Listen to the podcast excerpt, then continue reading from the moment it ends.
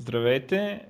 Във втората част, която, както се разбрахме, ще е последната част за тази година, а, имаме си гост. Той е доста известен, между другото, в българските IT среди. Нека се представи.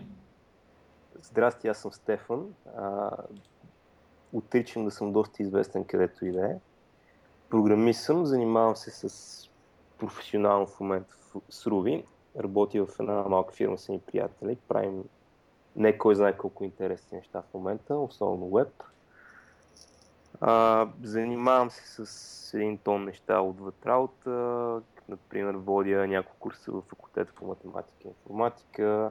Много обичам да разучавам нови езици за програмиране. И тази година също така с няколко приятели организирахме събития от малки конференции из цяла България. Тоест, ако не сте разбрали, става въпрос за Стефан Канев. О, съжалявам. е, не. А, между другото, известен си достатъчно, доста известен. В смисъл конференциите, тези малките, които ги направихте за математиката, в смисъл си, в крайна сметка, чу се за тях. А, как, и като посещаемост, предполагам, с, определено си били посещавани. Ще, нещо за тях ще разкажеш ли? В смисъл, защо ги, защо ги направихте тия ми с радост. Значи, миналата... как, как се казват първо, че сега, а, ако, да. не, ако не знаят хората, няма и да разберат. Никой а, не им каза имената на тези конференции. Значи казват се Пловдив конф, Варна конф, Велико Търново конф, Бургас конф и Благоевград конф. Може би виждате някакъв патрон в това наименование. А, иначе всичко върви под една шапка, на която ние му викаме турнето, но на мен никога не ми хареса това име и затова избягам да го казвам, но за това е да реч. А, иначе всичко започна миналата година, когато аз, Радо Станков, Христо Дешев и Андрей Радев, поне двама от тези си били гости, доколкото разбирам, а, се оказа, че ще бъдем в а, Варна в един и същи уикенд през лятото и решихме да направим малка серия от лекции в Варна Лаб. След това си казахме, а не, чакай, мога да направим нещо по-интересно. Свързахме се с Варненския свободен университет и направихме малка еднодневна конференция. И беше много яко, всичко това се организира в рамките на 10 дни, може би. За 10 дни намерихме лектори, зала, уредихме всичко, решихме как ще идам там, дойде Васил Колев, тире крокодила, сетап на техниката и всички други такива работи и направихме събитие, което беше на мен лично много ми хареса, беше много заредено, имаше много енергия в него, беше много приятно и тази година решихме да видим дали мога да направим повече такива. Като основната идея е партизанска организация, което ще рече без кой знае колко много церемония и примерно без спонсори и лектори, които горе-долу ние познаваме, за да бъде лесно да ги намерим все пак. И до сега сме направили 4 събития ще направим пето следващата седмица в Благоевград. Всички между другото са добре дошли. Каза се Благоевград Конф и ще бъде в Американския университет. И горе-долу какви, смисъл, какви ще бъдат темите, лекциите?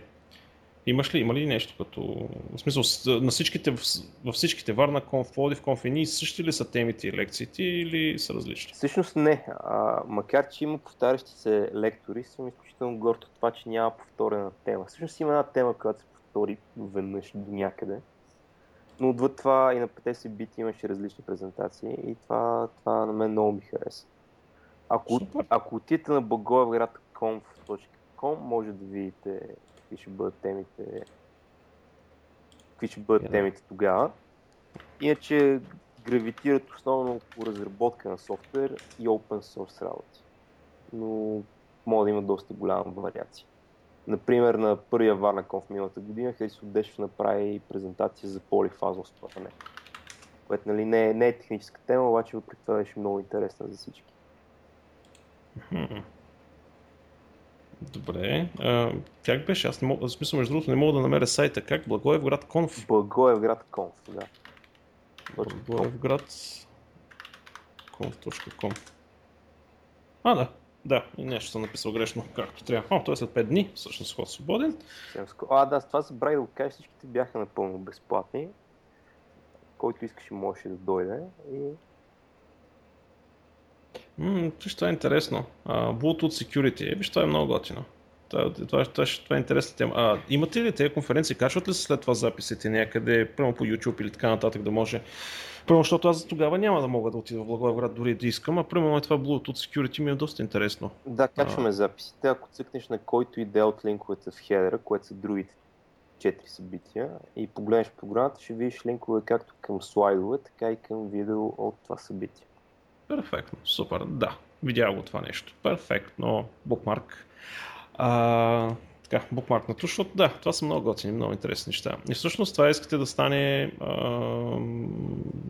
annual, в смисъл целогодишно, в смисъл всяка година да го повтаряте това нещо или просто експеримента ще приключи сега? А, виж, за това вече не сме сигурни.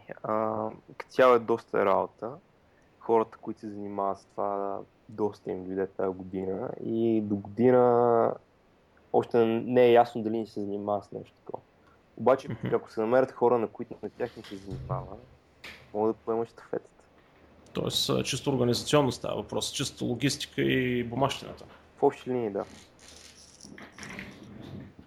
Да, то не, въобще не е лесничко да се организира подобно нещо. Нали, не, не ти казвам, че си търсим главен организатор за до година, но ако има повече доброволци, има по-голям шанс да и повече хора, които да помагат, има по-голям шанс да се надявам да го направим пак.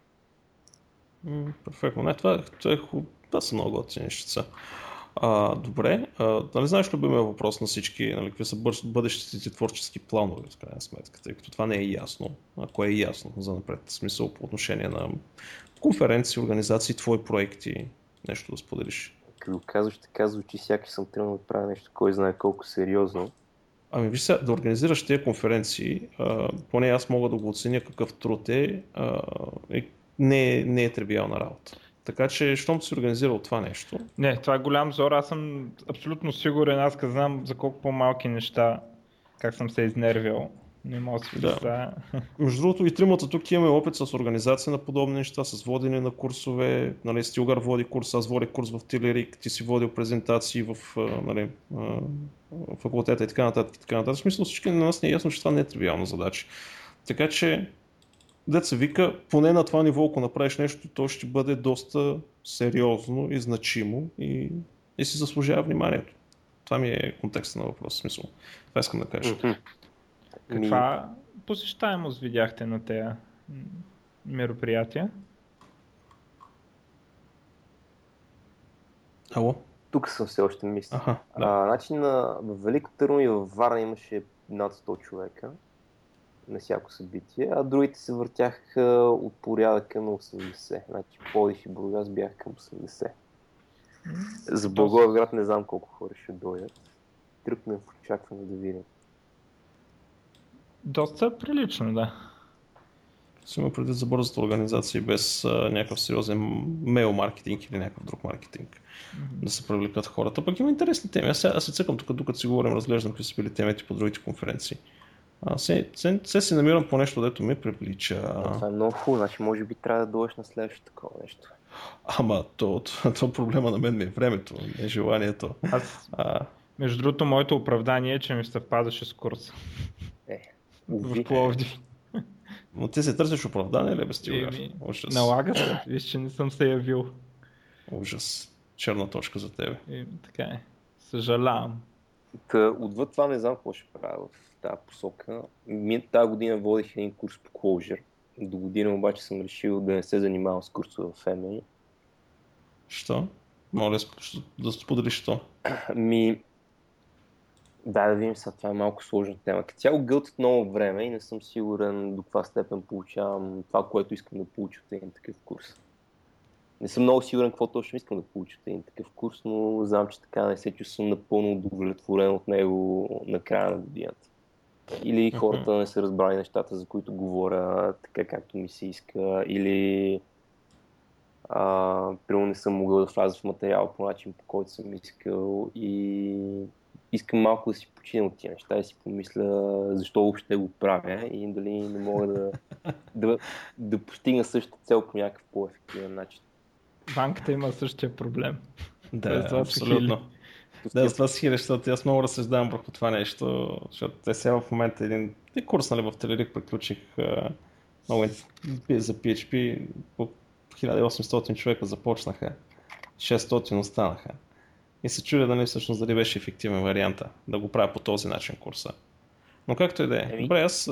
Да. Чакай да вметна нещо по тази тема. А, за вас се знам, обаче аз лично до не съм се учил неща от курсове. Всичко, което съм учил по някакъв начин, или съм го учил четейки, пробвайки нещо, или съм го учил работейки с някой друг. И ами... когато пира от това да науча на някой да прави нещо, най-добрият начин винаги е бил да работим заедно. И ако правим две седмици пер програминг, става страхотно. Докато един такъв курс не съм много сигурен до каква степен мога да предам тия познания, които искам да предам. Ето, нали знаеш, те са те, те, те, те стъпала, стъпала знание, разбиране и осъзнаване. Всъщност ти можеш да им дадеш знанието и разбирането в известна степен на, на тия курсове. Но, а, как ще, иначе пък pair програминг не може пък да огрееш на много хора. Трябва да се намери някакъв баланс по средата. Ви, има, има, има един пич от Ruby Community, който а, в общи линии има така инициатива me, където хора по произволен начин се събират да перват над някакъв проблем. Може би трябва да направим нещо такова в България. То това не е лошо, между другото. Защо не го потвърляш на Наков като форма на обучение нали, в университета, който ще прави? Вие се познавате с него, мисля, че доста добре. С Светлин Наков. Може Или да, се бъркам? Може да се каже. Виждал съм някои неща, за които не трябва да говоря.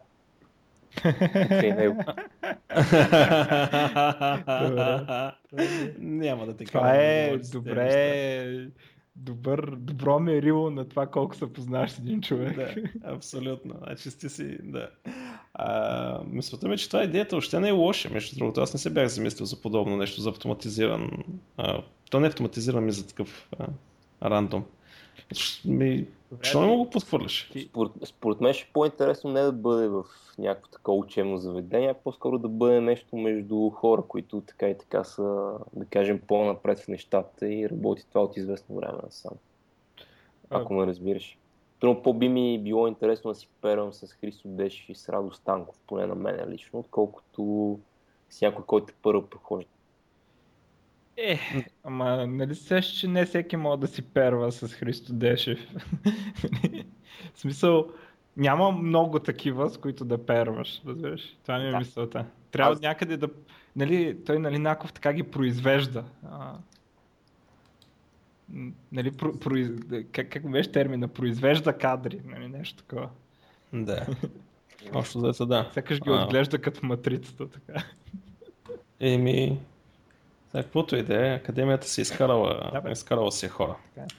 Аз между другото съжалявам, че когато аз бях на ниво а, нали, завършващ университета и нали, на тази, това лимбото между, между да започнеш професионално да, да програмираш и нали, преди това си учил нещо в университета. Нали, има една граница, сега не знам то при различни хора различно, но аз си бях супер тривиално. Преди университета не бях програмирал, изкарах го почти целия университет, примерно до, до, бях в четвърти курс, като почнах работа. И така нататък имах един, един момент, в който бях, нали, това, дето всички се съмняват, нали, мога ли да си намеря работа и така нататък. И тогава много ми липсваше, че нямаше курсове. Даже тогава се появиха NARS за първи път с тяхния 3-месечен курс, дето беше time а, и аз го бях загледал и ще да се запиша за втория, втория никога не се случи. А, нали, то се случи, ама вече беше съкратената версия. А за нея не ми се ходеше в София. Но а, това не бива се подценяват тези неща, но нали, то сега, едно, че аз вода такъв курс, но според мен са много полезни. Аз едно време, ако имаше такова, ще я да го избера със сигурност. Не, полезни са. Но въпросът е, че ти... въпросът е какво ниво мисъл искаш да постигнеш на хората. Е, и другото, хората, които искат да се научат, те ще се научат така или иначе. Те, които не искат да се научат и на 1 милион курса да отидете на 1000 часа перинг, да, да, да карат нищо няма да разберат. А, ми то, то е ясно, че а, така ще стане, нали, кой, който иска да се научи, се научи. Въпросът е дали ще се научиш за 500 часа или за 300 часа. С курса, да. да. Е, това го има добре. Малко се отклоняваме от... Да. То не, не, че имаме някаква кой знае каква тема, но все пак почваме да бръщолеем и ние.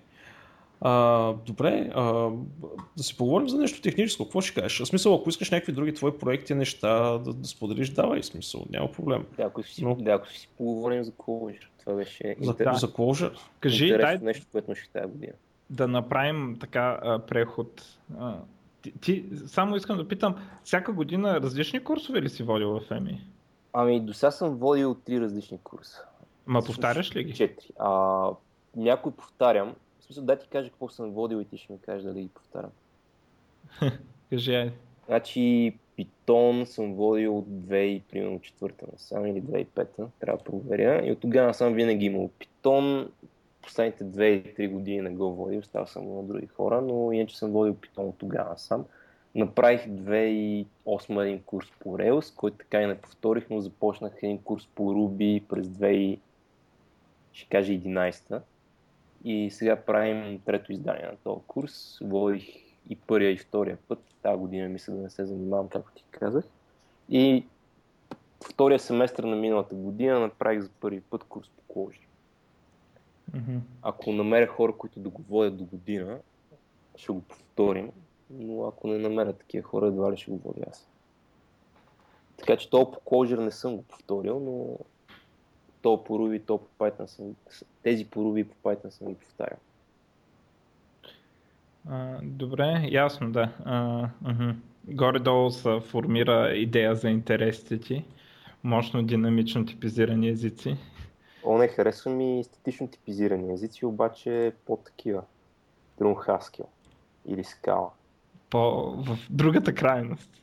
По-функционални, да кажем, защото динамична типизация в C-Sharp и в Java не е кой знае колко много. Mm.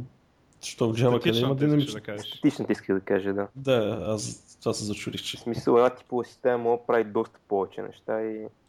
Да, аз това казах, че си в другата крайност, нали, по, по хардкора на типизирането, дето те там за Haskell са направо като вицове някакви.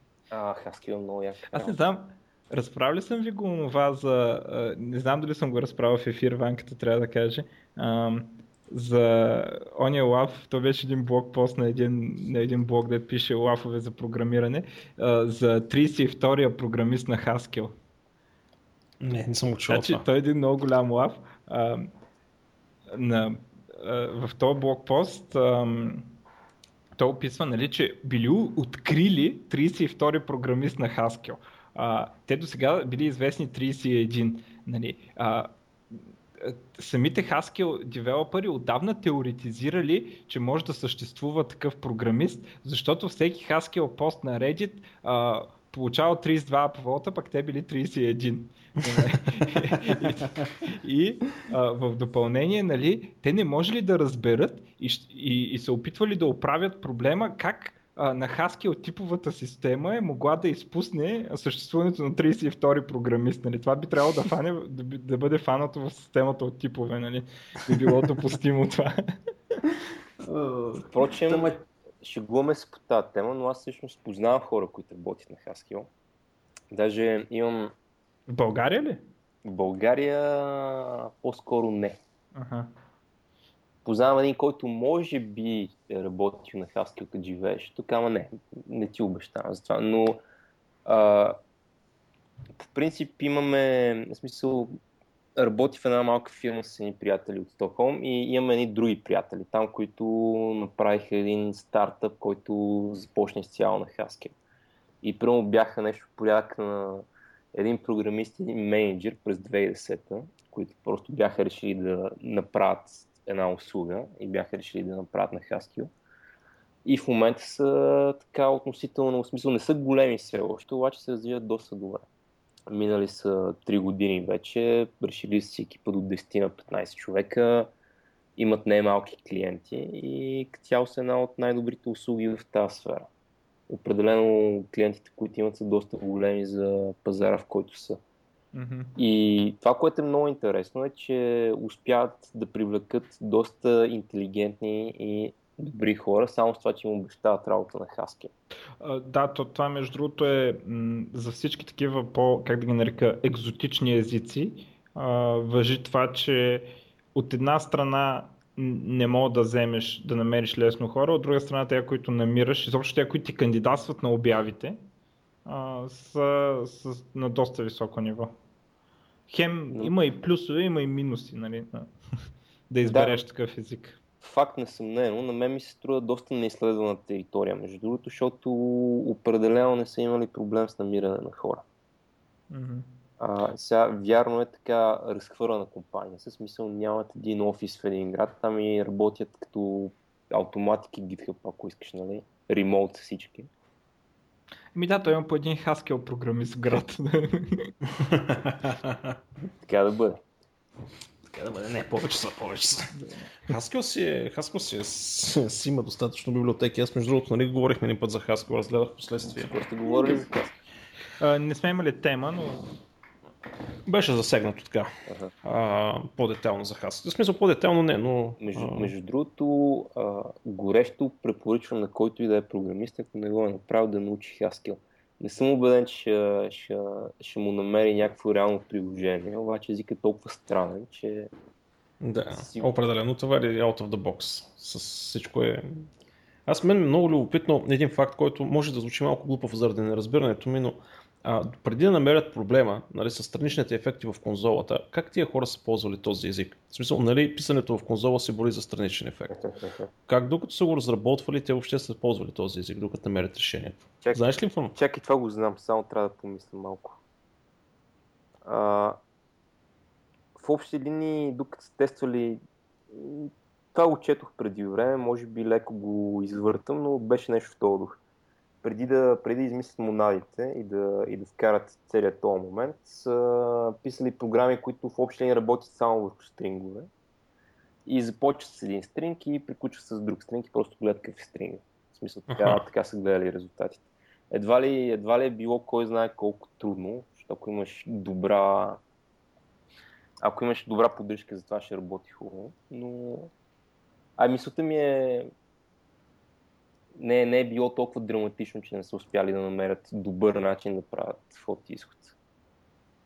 Ми, то всеки език се започва с ход и изход, те това е последното нещо, което правят. О, Това не. просто ми е странно. Не, не, не съм съгласен с това твърдение. Не си, не си прав, че всеки език се почва с вход и изход. М. Ам, да, аз раз, разбрах и по принцип вход първо в...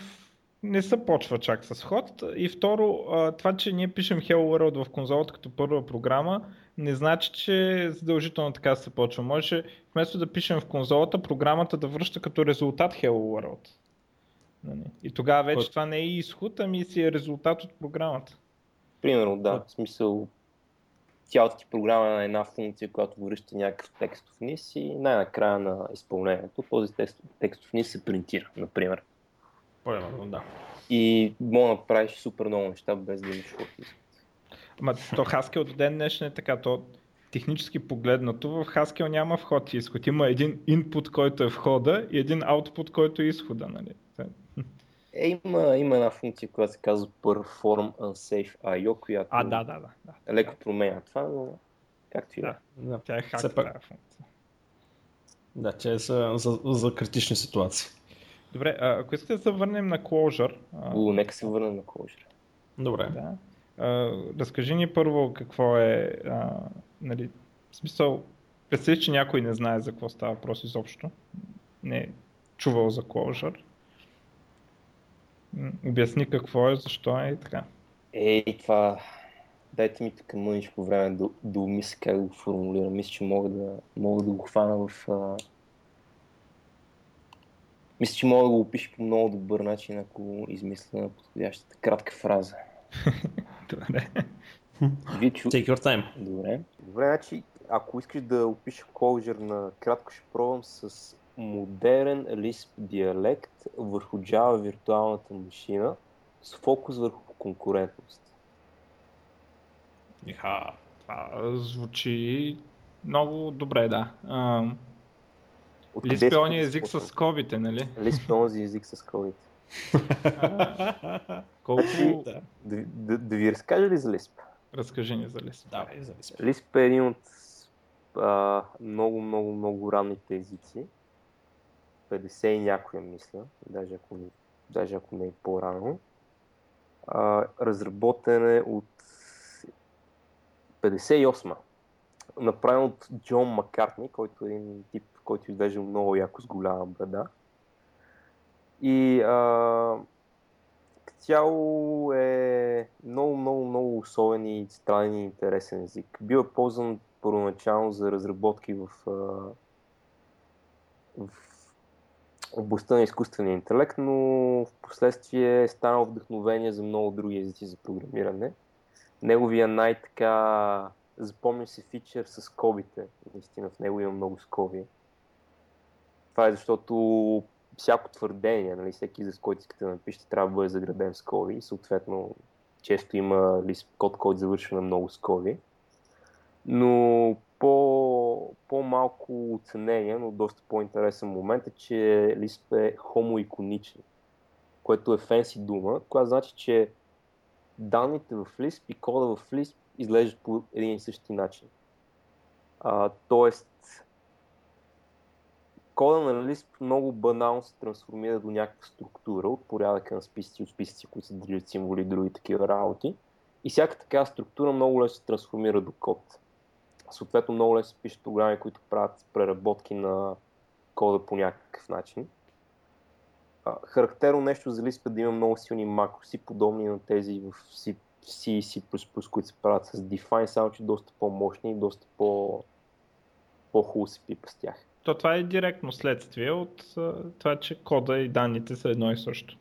М, да, да. да. А, сега през годините е малко трудно да, да, да обясня какво точно се е случило с Lisp, защото най-малкото не съм бил жив тогава, камо да имам ясна идея какво е станало. А, традиционно двата големи Lisp са Common Lisp, който, за който един тон хора говорят, но малко хора ползват вече. Например, тази компанията на Пол Греъм, която е правила ViaWeb, нали? Това е доста популярен проект, за който Пол Греъм често говори, го е направила на Common Lisp. А пък Scheme е един друг език, който е по-късно създаден и доста по... Абе, той е много минималистичен и много чист.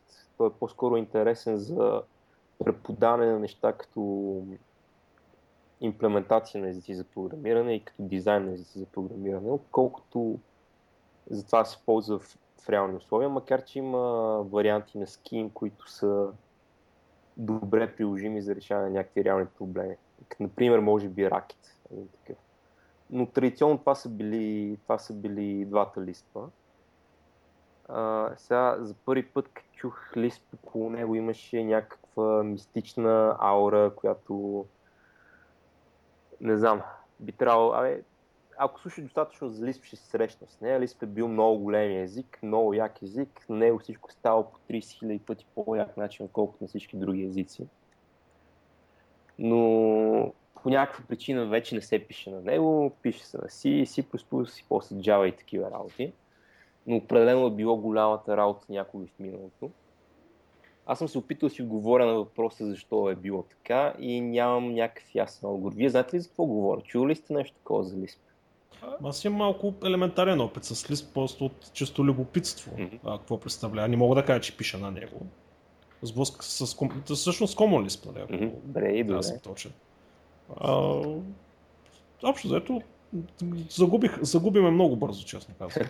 Аз а, лист, писането на лист горе-долу за мен приключи с курса в университета, който си беше в програмата, но за сметка на това ми хареса и нали, така винаги м- така порових се в историята, съм се ровил бая и едно от нещата, които а, доста ме впечатлиха, че почти всяка концепция в програмирането произхожда от Lisp. А, ай, нали, силно казано, но а, това според мен е защото едно време е бил любим език на академичните среди и всяка нова, нова концепция малко или се е раждала в Lisp, директно там са го пробвали, те са ги пробвали. Сега някой му хрумва ООП, дай да го пробваме в Lisp. Някой му хрумва нещо друго, дай да го пробваме в Lisp. И ам, много а, от тези концепции са дошли в лист. Примерно една от най,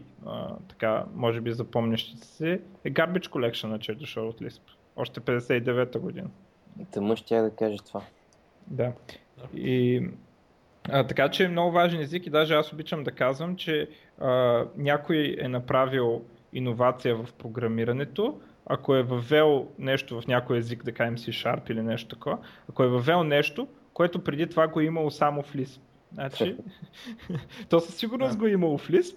Ако го е имало само в Lisp, значи си направил голяма иновация. Да. По тази тема бях чел едно интервю с създателя на Python, между другото, който нали, много пъти казват, нали, че Python взаимствал много от Lisp.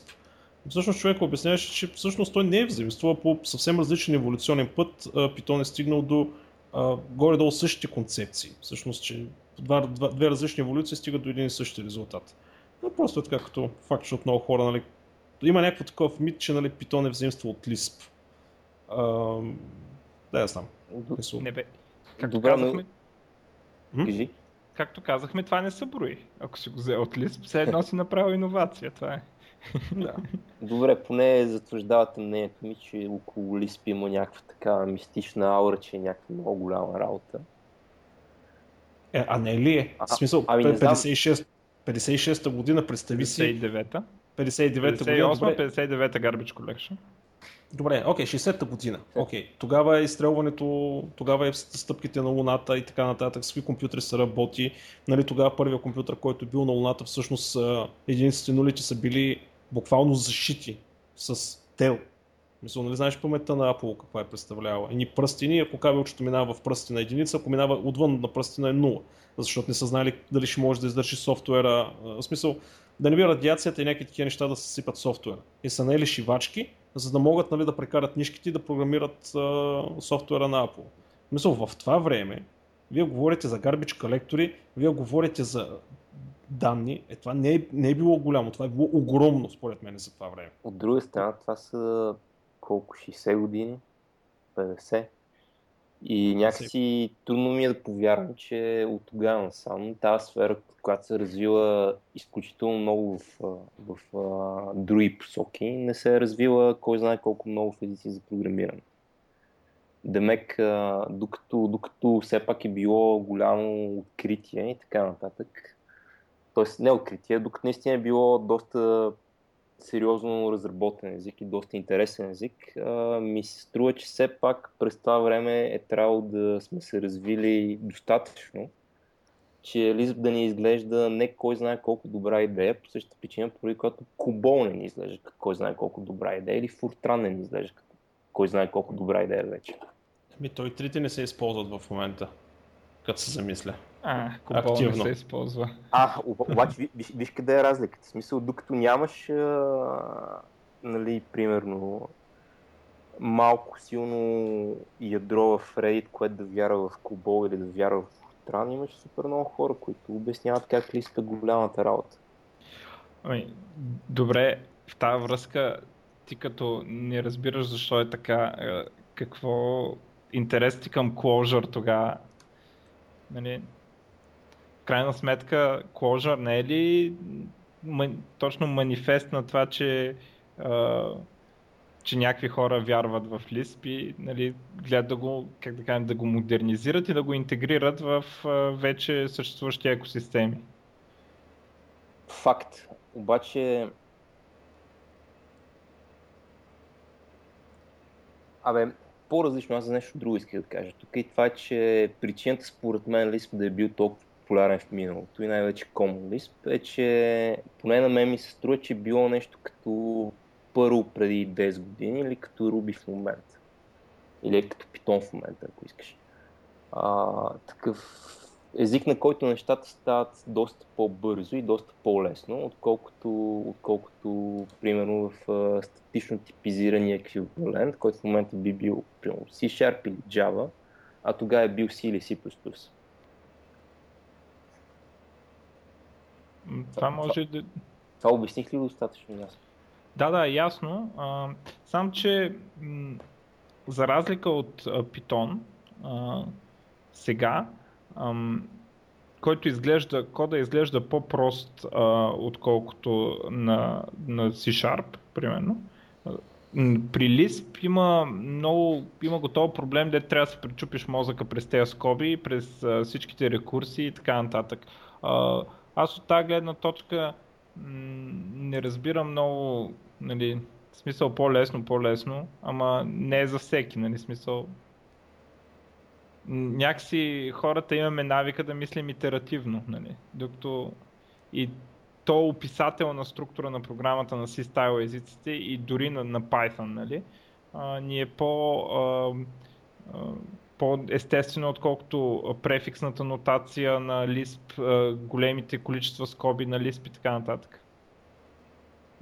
Така че аз, моята лична теория е по-скоро, че а, академичните среди са го харесвали Lisp и а, Lisp винаги е бил модерен език в смисъл, че новите неща са идвали от там. Просто защото те там са искали да ги направят. Нали? Не, че не може от другаде. Но така намекваш, че, че новите неща идват от академичните среди, с което аз не знам дали бих се гласил. аз смятам, много, че е така. Много иновации идват от хакерските среди. Примерно неща като Rails и неща, които по-рано първо комьюнити правеше. Това по никакъв начин не е академично. Имаш някакви хора, които сият и правят интересни работи, само защото им е интересно и ги кефи да пишеш на първо или на руби. Ето, той, той Node.js също е много ясен пример за Например. една хакерска идея. Ама това е доста, доста ново. В смисъл, ако говорим за 80-те, нали, сеща, че нещата не са седяли точно така. Не е имало интернет, не е имало нали, къде да ги има тези хакерски среди. Те тогава са зараждали и са се родили около Lisp, нали, както знаем Столман. И той е голям фен на Lisp. И това е вярно. Добре, да, както и да е. Ако искаш да оставим това, да оставим... Да, стига философски. Да. Я, я кажи сега за Clojure. Говорим за Clojure. Да. да, я кажи по-детайлно сега за Clojure. Какво всъщност е този животно? А, значи, както казах, първо това е един лист в, а, и по, по-важното е един модерен лист, което ще рече, че автора се старал да премахне дразнещите неща от писането на лист, а, които имал до момента и също време да добави хубави, нови, приятни неща в него като например в uh, Clojure пишат по-малко скоби, един от радващите моменти. И също така има литерални синтакси за неща, които се ползват често като списъци, като а, речни, т.е. като мапове и такива популярни структури от данни. Следващото нещо е, че върху Java виртуалната машина сега Clojure има имплементации, които не са само върху JVM, но стандартна имплементация върху JVM. Uh, което ще рече, че каквото мога да направите с Java, мога да направите и с Clojure. Също така ще рече, че имате стабилен, добре работещ runtime.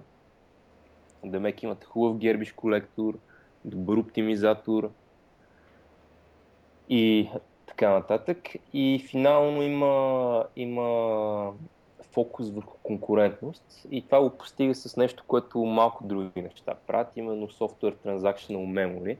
Ако правилно разбирам, това вече го има в C-Sharp, но отвъд това повечето така по-популярни неща решат конкурентния проблем, примерно с актьори или с uh, по-особен модел, като например Node.js, докато Clojure поема по съвсем различен път с STM.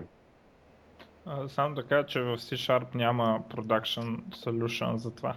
В смисъл ага. има research проект, дето прави това, но а, в крайна сметка няма нищо в официалния C-Sharp или нищо, което да са казали хората, и това е, ползвайте го във вашия проект. И това, това е много интересно, между другото, аз не знаех, че така постига конкурентност, но а, ай преди, преди да зачекнем тази тема за конкурентността, да се върнем на а, а, интероперабилитито с Java. Нали? В смисъл, а, лесно ли се постига в практиката, лесно ли се достъпват методите, а, как седи въпрос с стандартната библиотека, субектно ориентираното програмиране и така нататък, а, като гледна точка на това как интероперейтваме, ако имаме код на, на Clojure и код на Java, или библиотека на Java искаме да използваме в Clojure, как а, точно лесно ли е и нали, какви са евентуално трейд-офс, нали, в смисъл, какво губим? Значи изключително лесно се интеропва. Това е, това е взето, взето в дизайна на езика. Например, ако искаш да вигнеш метод на обект в Java, просто го подаваш на функция, която се казва точка и самия метод. Примерно, ако искаш да викнеш функцията баба, Тоест, ако искаш да викаш метода бава на един обект, го подаваш на функцията точка .bava и там му вика метода.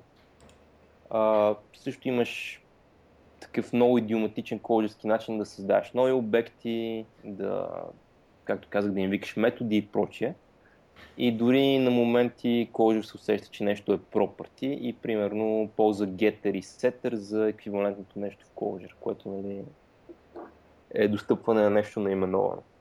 С, с интеропа нямаш никакъв проблем. Става доста лесно от, от това, от Clojure да викаш Java код. Ако обратно искаш да го правиш, това е по-труден проблем, т.е. от Java да викаш Clojure код, но пак не е много сложно. Има, има начини с Clojure да си дефинираш класове, които директно да си ползваш в Java. И по-простия вариант е всеки Clojure, а, всеки Clojure namespace отива като някакъв клас някъде и ти можеш директно да му викаш методите. Така че това става доста лесничко. И между другото, като, като допълнителен бенефит, ако напишеш функция на Clojure, който е динамично типизиран, и добавиш малко информация за типовете, които тази функция приема, компилатора може да се усети и ти докара перформанс близък до Java. Нали, не, не съвсем толкова бърз колко Java, но все пак близък.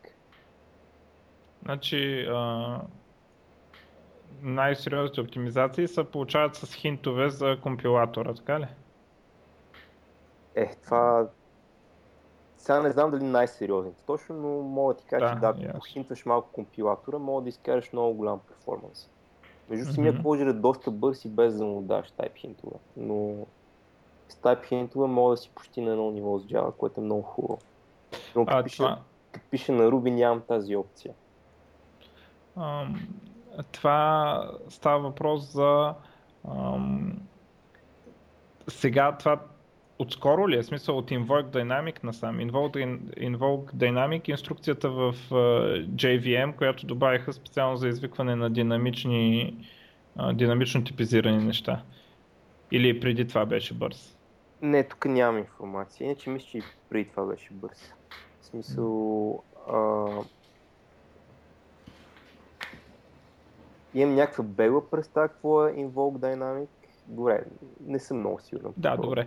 А, добре, ако искате да, да кажем за а, принцип какво е софтуер Transactional Memory и а, нали, там как се ползва евентуално в Clojure. У, може ли аз? Да, да, да. значи, идеята е следната. Ако имаш достъп до някакви споделени ресурси, например някакви промени, да кажем, или някакви обекти, които искаш да, да мутираш, той може да става само в транзакции.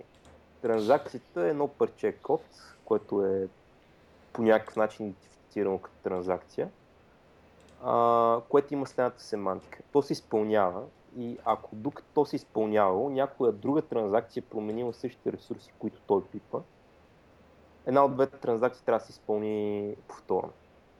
Демек, ако имаш, ако имаш две отделни транзакции, два, две отделни нишки, които пипат по един и същи ресурс, ако промяната, ако това, че и двете са достъпили ресурса по едно и също време, би довело до а, някакъв конфликт, една от транзакциите трябва да се рестартне от начало, за да се избегне конфликт.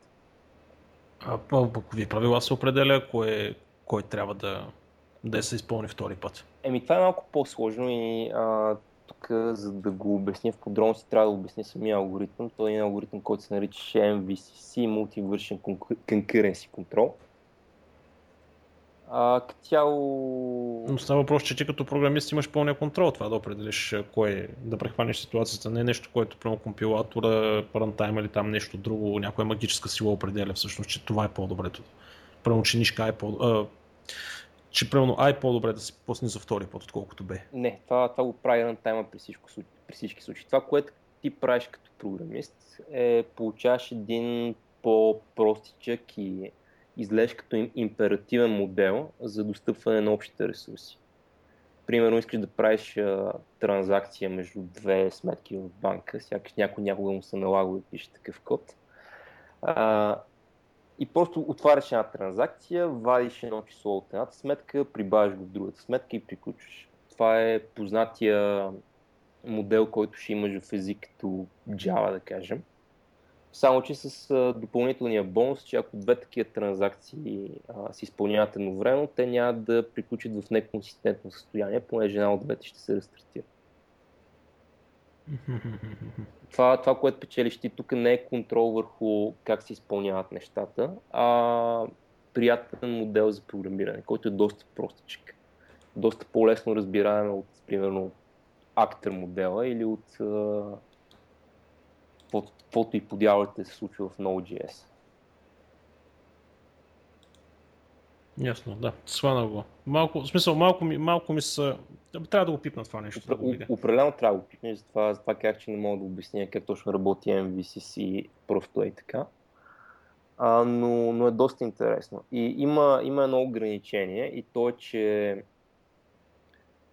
в транзакциите не трябва да имаш сайд ефекти. Примерно, ако искаш транзакции да принтираш нещо, не мога да го направиш, понеже транзакциите могат да се реролне, и т.е. да се ретрайне и да се принтира това нещо два пъти. Има, има начини да се заобиколи този проблем, но е едно от ограниченията, които се поставят върху модела, който имаш като програмист. Впрочем, един друг много интересен бенефит от цялото нещо е, че не мога да получиш дедлок. Да, всъщност, да, това е готово, защото напоследък все в такива попадам. Ами, иначе в Clojure няма как да дедлокнеш, има как да лайвлокнеш, което е, ако, примерно, представи си, че имаш една много бавна транзакция, която няма да кажем 10 секунди, имаш серия от а, бързи транзакции, които минават за по една секунда, и а, бавната транзакция никога няма да мине, защото постоянно ще има бързи транзакции, които ще ретрайват. Нали, това поне е в лошия случай. Сега този проблем е решен, като първо се дава приоритет на по-стари транзакции. И второ, като ако все пак изпадне в ситуация, в която ретрайваш до безкрайност, получаваш exception. И поне знаеш къде ти е проблема. Ясно. Добре, а, аз имам един по-простичък въпрос. Според тебе къде е най-подходящ Clojure да се използва?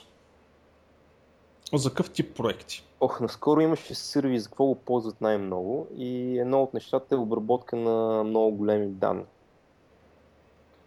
А, примерно data mining и такива работи. Това е много удобно, защото първо, както казах, е бърз. И второ, има доста добри, доста добри способности за абстракция. Например, и Python и Ruby имат доста добри способности за абстракция, обаче са от порядка на 20 пъти по-бавни за проблеми, които са свързани с number crunching и така нататък. Е, да, той работи върху JVM, все пак. То там всичките оптимизации, дето и Sun и Oracle са наблъска през годините си, определено си показват силичката. Не само това, между другото. Значи в uh, Python и в Ruby ти имаш обекти, на които викаш методи, нали така? Да, и, то в Python всичко е обект. И по тях има полиморфизъм. И е, този процес е доста бавен, в който викаш, праш едно съобщение на един обект, той трябва да прецени коя функция точно да извика. В Clojure въобще нямаш този проблем, защото всичко са функции. Нямаш а, обекти, на които да викнеш методи, освен ако не вземеш нещо от Java света и не си говориш с него. И един такъв модел е доста по-лесен за оптимизация, отколкото това на Ruby и Python. В крайна сметка в Ruby и Python всичко на практика е един огромен хеш, докато, докато може да се прави по-добре с това. Да, свана го. Да, има логика. Всъщност, да, той директно изпълнява, няма чудинки, няма питанки, ама имам ли го, ама имам ли този метод, ама кой е, кой го оверрайдва, ако евентуално всякакви такива. Значи викаш основно за, т.е. типично, типично компютър сайенс използване, крайна сметка. А, за това. Алгоритми, трошене на алгоритми, големи числа и така нататък. Значи, Обработка. Компютър сайенс на мен ми звучи нещо, което е много интересно по принцип, но не е непременно полезно на практика. Докато ако примерно си компания, която да кажем има да обработва много данни, това не е толкова компютър сайенс, колкото нали, реален практически проблем, който искаш да решиш по ефективен начин. Да. А добре, а с R, между другото, запознат ли си с R? Малко съм, малко съм се роил в него. А... И той е хомоиконичен като... Да, точно за това питам, защото моля да направиш някаква съпоставка между Clojure и R, защото в крайна сметка точно за Data Mining R нали, го казва, че е нали, нали, най-доброто, което в момента може да се докопаш. Значи R ми се струва доста специфичен. Е, то е само статистика там, Именно, друго няма. Докато, докато Clojure е доста general purpose. Освен да го ползва за обработка на големи данни, се ползва и за web. Значи това ще е интересно. Така че Много ми е интересно дали на Clojure можеш да направиш нещо и да го пуснеш да работи с прямо Glassfish. Това ще ми е любопитно. Glassfish, това беше... А, като Tomcat и JBoss, Да. в смисъл application серверите на, на... Помня си, това, това беше след моето време. Да, нямаш никакви проблеми. Значи целият Clojure е един jar файл. А, като фанеш Clojure код, го компилираш от друг jar файл и може да го хвърлиш където искаш. Да, всъщност, т.е. това байт код, всъщност, технически. Да, т.е. да, всъщност, да, тук ще да, отговорих си. Добре, трябва да мисля преди да става въпрос. А, в крайна сметка. Така че отново мога ползваш навсякъде, където ползваш Java. Е, да, това общо взето върху JVM. Ето имаше един проект, между другото, PHP върху JV, JVM. Това беше много забавно. Между другото, ама умря проекта бързичко, за съжаление. Само да ви кажа, че Glassfish го спряха. В смисъл, Да. Oracle спряха да го разработват.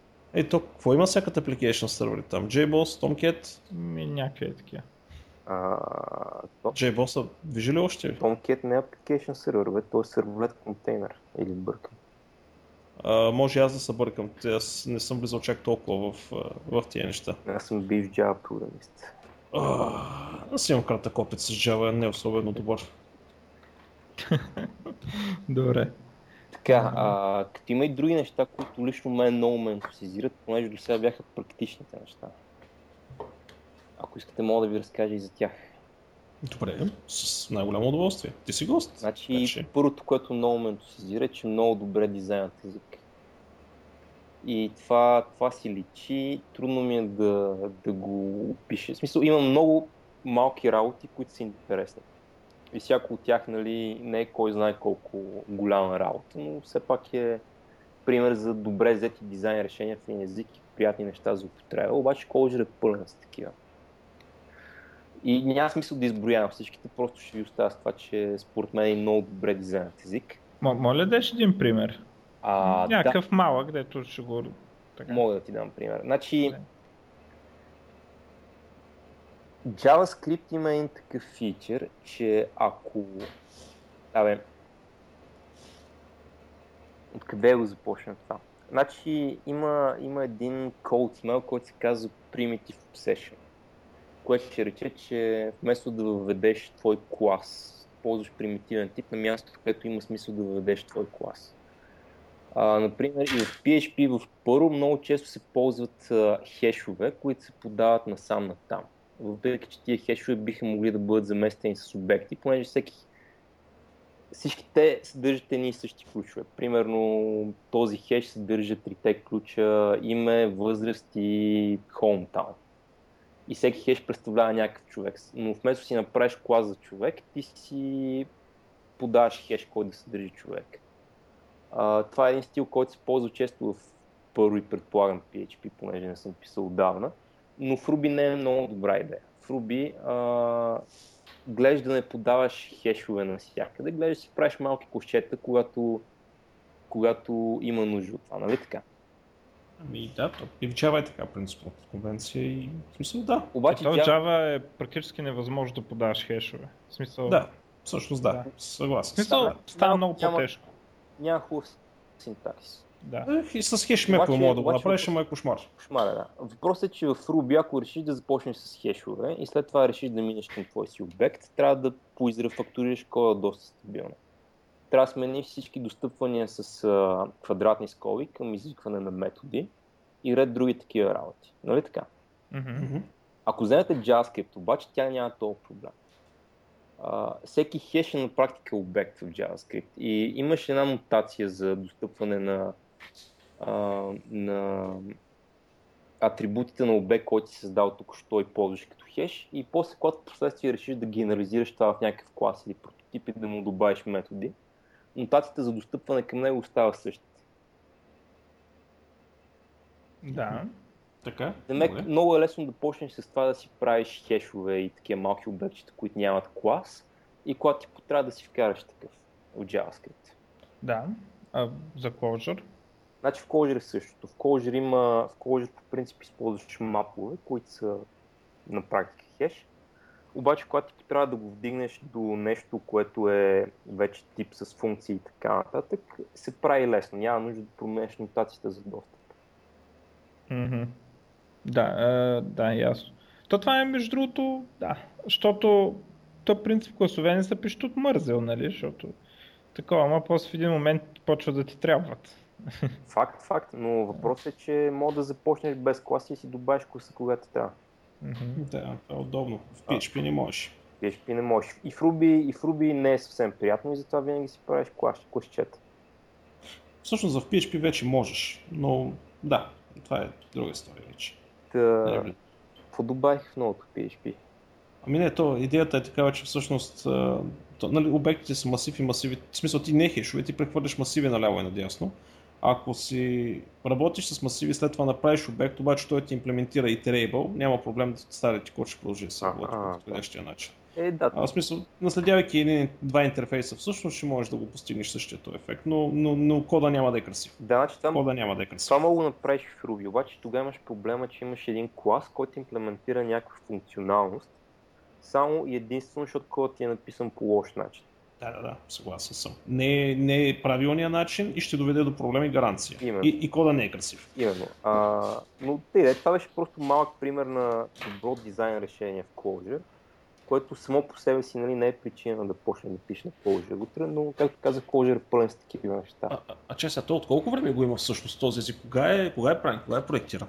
Айде да е 2008-2007. Е, а, значи от модерните езици, да, смисъл. новички. Доста. Да, ми, има ли са откъде да, да, да гледат лоши грешки, лоши дизайни в миналото, нали, да, да кажат това няма да го направим? Е, определено. 2007. това е. Значи 2007 е първата версия. О, това е по-ново от, от C-Sharp. Доста новичко. Един от доста, Доста новичко. един от доста новите езици. Е, да, но а, то в крайна сметка е стъпило върху. Нали, в смисъл. Ама ви сега, е просто една идея за как да ти изглежда синтаксис. Да, да, така е, така е. И, и, и нищо повече. Между другото, знаеш какво много макефи на Lisp? Практически синтаксиса му може да се ограничи до три символа. Нали? Да, естествено в истинските лиспове, дето се ползват за да се правят нещо по-голямо, нали? А, там са, те са сложили и цикли и всякакви такива неща, нали? Дето... Но принципно това доказва, че лява скоба, дясна скоба и а, апострофчето за клоутване са достатъчни, достатъчен синтаксис, за да се направи а, език, който на всичко отгоре е мощен. Нали? В смисъл, върху него могат да се изградат другите... Това са достатъчни примитиви, за да се изградат другите неща върху него. Аз ти давам идея с Тилгар да модифицираш BrainFuck, да му добавиш тези функционалности и да видиш какво става. Как ще се появят. Как бе BrainFuck? Ние сме в BrainFuck комьюнитито, сме много напред с материала в това отношение. Докъде го докарахте? Как така, докъде ние сме се, си се развиваме, ние символи няма да добавяме.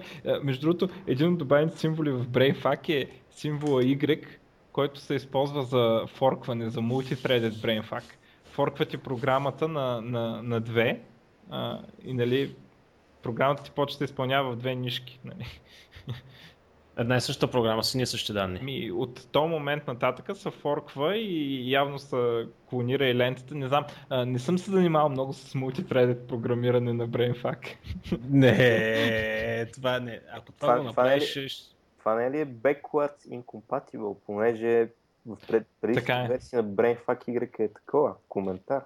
Така е, така е. А, също той има и други, м- други развития. Примерно една популярна нотация е да се използва а, хешчето това на, на Shift 3, този символ, както и да му викате там, а, да се използва за breakpoint. В смисъл, Мгм. слагаш го там и ако интерпретаторът е пуснат с режим на breakpoint, спира там, където имаш а, такова. Нали, хората са измислили някакви такива работи. Нали, в смисъл. А, или друго разширение, ам, а, оператор за четене на, от конзолата, но като число. В смисъл, не като прочете числото едно да, да вземе ASCII кода на едно като стойност на байта, ами да прочете числото едно и, и да го сложи в байта. Нали? Има такива... а, BrainFuck се развива, вие не го подценяете. Добре. Добре, а Visual Studio кога ще добавят поддръжка на синтакса на Аз между другото съм абсолютно сигурен, не съм проверявал, но съм абсолютно сигурен, че сега ако потърся в нета ще има плагин, който ще добавя поддръжка за BrainFuck. за мен няма съмнение в това. Стига, бе. 100%. Това е, не, това е някаква много такова изкривено... Чакай. А, това е някаква голяма мазохизъм това. BrainFuck. Има, виж... Не, ама- има Visual Brain, fuck, но това е друго. Да, да. Да. И какво се окаже, че няма ли, бе? Няма. Айде сега. Е, не. Трябва, трябва да се направи. Е, Ето, Не знам, с първото нещо, на което попадаме статия Does Visual Studio Root the Mind? Мисля, Root. Visual Studio. Да, и, и на мен ми го изкара Root като това. гния и изгнивам, да. Род. род. Рот. Рот, извиняйте, да. Root the Mind. Искате ли да ви върна на Clojure? Да. Добре. Два други... Е. Кажи. Да, да, да, да, да. Ние от време на време се отплескваме така, така че хубаво е да, да навръщаш обратно. Добре, значи друго нещо, което на мен много ми допадна е, че езика е много прозрачен и сега ще се опитам да обясня какво имам предвид. А, в а, Clojure има, да кажем, 11-15, не помня колко точно, примитива, които са имплементирани на Clojure. Примерно анонимна функция, дефиниране на променлива, дефиниране на локална променлива, някакви примитиви за интероп в Java и това е всичко. Всякакви по-хай level конструкции за дефиниране на типове или дори за, примерно, кейсове, свичове, всякакви е такива control flow структури се постигат с макроси. Тоест, когато вие вземете и напишете един for в Clojure, той го свежда до примитив, който е loop за нали, изпълняване на някакъв цикъл. И в Clojure има няколко фора, всички се свеждат обаче с а, транслирането на кода от това, което вие сте написали, до по-прости примитиви. Е, това е силата на макросите. Демек може лесно да добавите в езика а, собствени, собствени начини за абстракция и те не са просто нали, е така библиотека за работа с писти, ами те могат да бъдат а, структури за контрол, както казах, try catch или като if else, или като while и for. Могат да бъдат и структури за дефиниране на нови типове, като например дефиниране на нов клас и така нататък. Може да си направите каквото си искате. Та, много голяма част от Clojure е имплементирана на практика на Clojure чрез макроси. Ако сега станете да пишете на Clojure, почнете да ползвате вградените неща, постоянно ще ползвате макроси, които правят най-различни работи. Нали? Ако обходите един вектор, ще използвате макрос, който обхожда вектор и е написан на Clojure. Та, почти всичко е написано на Clojure и съответно, ако искаш да видиш как нещо работи, много лесно мога да направиш. Просто го даш на една функция, която се казва source, защото е един макрос, който се казва source, и той ти, казва, и той ти показва кода. И нали, в момента, в който чуеш как работи нещо, просто му гледаш кода и още по-интересно разбираш от кода. А останалата част, която не е написана на Clojure, е написана на Java. И понеже аз, както казах, съм бил Java програмист, нямам проблеми с това. Просто мога да отида и да видя в uh, Java кода какво се случва. И примерно единствените места, които са някакви такива трудно, трудно, а, трудно, абе, трудно мога да проникнеш в тях, са MVC алгоритъма и то само ако не знаеш как работи, нали, имплементацията на STM и разбира се самия компилатор. Това са двете части в Java кода на Clojure, които на мен са ми по-трудни за разбиране. Всичко останало ми се струва доста лесно за сващане и това, това го прави много хубаво. Понеже, примерно, като пишеш на Java или на C++ или на C Sharp, имаш една много сложна система, която прави много неща вместо тебе. И как точно ги прави, имаш някаква хипотеза, ама не си напълно сигурен. И примерно, мога да потърсиш в интернет, мога да погадаеш, мога да направиш експерименти да видиш, но това да се заровиш в кода, или ще ти е много зор, примерно ако тръгнеш да ровиш в C++ кода на Java, или няма ти е достъпно въобще, ако тръгнеш да ровиш в нали, кода на Visual Studio или на... Какво беше другото? Или на C Sharp. Докато в Clojure нещата са там и можеш много лесно да разбереш как работи езика, на който ти пишеш. И това на мен много ми харесва. Да, това е яко. А, искам да питам, да предполагам, че е така, ама а, застъпва ли се силно употребата на REPL? На реп, о, това е другото нещо. Значи, репъл в Clojure е уникален. А, дори, в смисъл, това, което го имаме в Ruby и в Python е бледо подобие. Това, което правиш като пишеш на Clojure е започваш нов проект и, и пускаш един на репъл. И редактираш си кода в редактора, изпълняваш някакъв шорткат и той ти се презарежда веднага в репъла. И примерно си представи как пише една функция в редактора си, сейваш файла, веднага отидеш в репъла и без да презареждаш какво си правил до момента, имаш тази нова функция. Сет, сетвам с някакви променливи, там правя нещо с тях, подавам ги на функция, която съм написал, решил съм, че тя не работи както трябва, връщам се в редактора, променям функцията, след това се връщам към репъла, който съм оставил отворен и вече имам новата функция. Ага, yeah, да. А, тоест няма нужда да пращаш функцията отново в, редак... в REPL.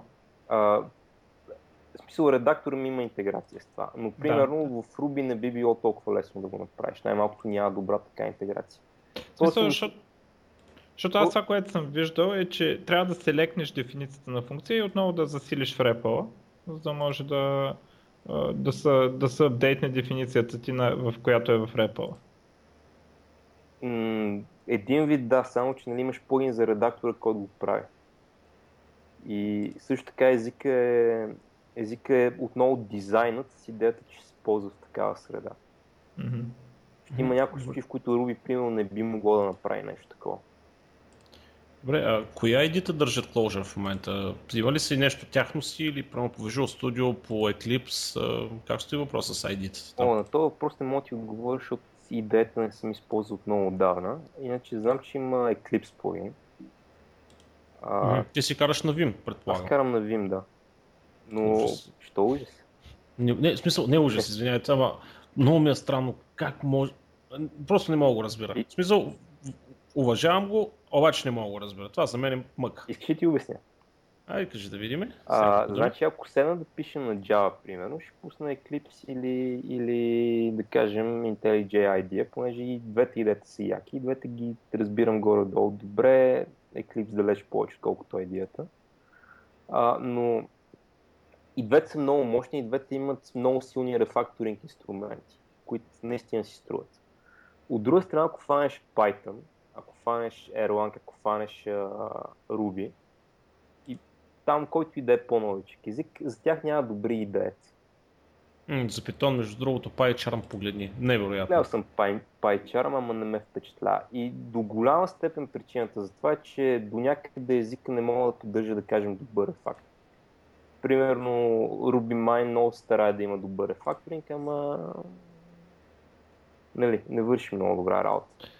Тоест динамичното типизиране става доста по-трудно да се направи добър да, да. Много, много по-трудно става факт. И въпросът е, че няма кой знае колко добре идеята за тези неща. Докато ако имаш един текстов редактор, който си ползваш за всички езици, първо той е преносим. Да кажем, няма нужда да уча Eclipse за да пиша на Java и Visual Studio за да пиша на C-Sharp, нали? Мога да пиша Python, Ruby, Perl и PHP на един и същи редактор. Което първо mm-hmm. предимство за мен ще учи по-малко неща. Съгласен, ама не ти ли е по-бавно, защото в крайна сметка тези ID-та те ти доставят много неща. А, Мислам... а, значи не забравя, че моят Vim е доста добре конфигуриран. И нали, докато ако вземеш един такъв ванила Vim, просто е така и, и го пуснеш, ще ти е много трудно да се управляваш, да, да, да навигираш него. Обаче аз имам достатъчно плагини, достатъчно неща, които ни позволяват лесно да скоча на дефиницията на функция, лесно да видя документацията на функция, е такива работи. Да, то, то това си е, то си е цяло изкуство да се настроиш Vima както трябва. Това е вярно, но единственото, което ми липсва в Vima, сравнявайки се Eclipse в момента, е това, че ми не разбира кода на толкова високо ниво, колкото Eclipse. Примерно Eclipse можеше да селектира Java код, да го рефакторира, да го убие в try-catch и прочее. И го правиш много добре. Докато един Vim не мога да прави чак толкова добре, защото най-малкото Vim не знае как да паси Java и ако трябва да пишеш Vim плагин, затова ще умреш. но, но в а, всякакви такива сфери, където няма достатъчно добре развити идеята, това да имам един редактор, който мога да ползвам навсякъде, ми е страхотно. Примерно помня в университета, преди да науча Vim, трябваше да уча пролог. Ау! И докато бях много голям нали, Eclipse хакер, в момента в който искам да пиша пролог, сега какво да правя? Нали, качвам си утре едит или нещо такова. Mm-hmm. Но когато съвършенстваш много един редактор, вече Абе, има си предимства. И също така мога да има много така тунингован. Мога да правя много мазни неща с него. А дори. Е, сигурно години, години наред си го тунинговал. О, несъмнено човек. Да не говорим, че Vim е много добър, абе, много е криптичен. Това, което ми харесва, че е много забавен, но е криптичен. Това по начина, по който BrainFuck е забавен. Да, по някакъв много извратен начин. То това тук малко като при колите, разбираш, и фанал си си примерно на BMW и с години, с години го чекнеш, нали, го правиш, го тонинговаш дребни такива нещица и в един момент варите пишкомера и почвате с други вим а, нали, собственици да си мерите на кой вим, ама мой е по-вимски. Е, въпрос е, всъщност, искам да кажа, че като вим потребители ние не правим така, никой не си ги мери. Винаги споделяме приятни номерца, как на всеки да му стане по-вим-вима. Мгм. Е, виж, това е хубаво. Но Защото всичко опира от това дали ти върши работа или не и аз съм открил, че ми върши работа, макар че имаше много голяма първоначална инвестиция. колко време ти трябваше наистина започнеш? В смисъл, то е ясно, че няма точна ясна дата, но все пак седмица, месец, година. Значи отнеми примерно седмица, докато не се чувствам супер странно и докато успея да се спра на три плагина, които да ползвам, за да навигирам горе-долу ефективно и с директорията, т.е. и с проекта си. А, а мишка въобще има ли закачена на компютъра? Да, има и, и ползвам мишка, между другото, доста стабилно. С Vim? М, В Vim не знам дали ползвам мишката, защото има бързи начини всичко стане с клавиатурата, обаче примерно като съм в браузър. Е, да, да, това е ясно. Това беше по-скоро шикичка, нали, дали, защото в смисъл, просто съм виждал, имам няколко колеги, които имах всъщност, когато работих в предишната работа, които работиха изцяло на Vim. А, беше впечатляващо. В смисъл, точно като една професионална машинописка, само така, така, така, така, така, така, така, и се случват и неща по екрана, дето аз малко не мога да ги свана. Но това са хора, които с години с години са писали на такива неща и те пишеха си код, между другото. Дет. Еми, Да. трупа се и худ, че едно такова умение, което ще е полезно примерно след 10 години. Защото Да. след 10 години, като се появи новия език, за който няма идея и няма поддръжка в Eclipse или IntelliJ или каквото там, все ще трябва нещо. И ако не друго, и Vim и Emacs са доста стари парчета софтуер и са оцеляли доста повече от ред други неща. О, да, безспорно. Съгласен съм. Но, но не, не твърдя, че нали, всеки трябва да научи Vim или всеки трябва да научи Emacs, но аз лично бих направил инвестиция за да науча добре един текстов редактор, който е относително. Различно от Notepad+, от Notepad. Е. Не Notepad++, от Notepad. Да. Ако можеш Notepad да си свършиш работата, аз лично не мога. да, просто че не поддържа нови редове както трябва. Как да си я свършиш? Та, А. говорихме си за това, за интерактивността на REPL в, в Pulse. А, да. Значи, а, едно демо, което аз много обичам да показваме. Знаете ли какво е Game of Life? А, да, да, да. Експериментът е много хитър. Аз даже съм писал на JavaScript, писах подобно нещо с тунингования, дет се вика. Значи, а, Който не знае да и да погледне какво е гейма. Да, Game of Life има достатъчно примери и видеа. мисълта ми е това, което съм правил е да напиша на Clojure едно десктоп приложението, което да визуализира Game of Life. Пускаш го, нацъкваш в него някаква генерация, т.е. нацъкваш в него някакво състояние и пускаш да минат някакво генерации. Примерно рисуваш един глайдер и го оставяш да се придвижи. След това, докато приложението е отворено, отиваш си в редактора и променяш функцията с правилата. Примерно решаваш, че вместо на три живи съседа ще се ражда клетка, ще се ражда на две. Сейваш този файл, удреш един шорткат, връщаш се в работещото приложение, което вече е направил няколко генерации и към натиснеш Next Generation, то тръгва с новите правила. Мгм, Ясно. Демек, мога да мислиш за това, като закачаш се към работещото приложение и му променяш кода, докато работи. Докато работи, сменяш функции. Да, и което така за, за development е страхотно. Нали, дори, дори за production е приятно, защото можеш да отидеш и да разбереш какво точно се случва. Може да отидеш на сървъра и да отвориш REPL към приложението ти, което работи в момента. И нали, не, не просто пуснеш нов процес на същата машина, който да бъде REPL към същата база данни, ами REPL директно към същото приложение. И да видиш какво Да. става. Между другото, никога не съм работил с език, който го поддържа това нещо. Така че, а, или ако съм работил на език, който го поддържа, не съм знал, че го поддържа или не съм го използвал. Така че това е интересно Ми, концепция. Значи и в Java, и в Visual Studio C++ си спомням, че можеш да правиш някакви такива работи. Само, че там има много, много сериозна поддръжка от IDE-то, за да може да стане това нещо. Докато тук ти трябва един плагин за Vim, един плагин за Emacs или един плагин за каквото и да е и може да стане за всеки редактор. Чакай, чакай, чакай, нали? Това трябва самия език да го поддържа, в смисъл. Не... Да, бе, да, но мисълта ми е, че е лесно да се направи, примерно, Да. един плагин за това, за Clojure. Аха. Много по-трудно да се направи един плагин за това за Java. Да. Ма, Java принципно поддържа ли подобно нещо? А, за... Значи, виж сега, чакай сега, само замисли Чакай, се. що? Замисли се, Clojure рънва върху JVM и го Да. поддържа това, Java рънва върху JVM и го поддържа това. Да, съгласен. Окей, да, поизмор... поизморен съм днес. Има- Има... Това... Им, имаш някакви hot swapping клас лоудери, така че да. Java поддържа това нещо, макар че доколко го поддържа. Аз знам за динамично включване на класове, на байткод, за динамично да, включване, да, но за, да, но за подмяна динамична просто никога не ми се е налагало, защото ясно правил съм динамично включване на байткод, но окей, ясно, добре. А, ами, ние така горе-долу към час и малко направихме, час и 20 на час и 30. Ако искате да се ориентираме към приключване, какво ще кажете? Или има още някои други теми, които искате да засегнем? Аз съм, аз съм окей. Да. А... Сега, ние бая теми засегнахме.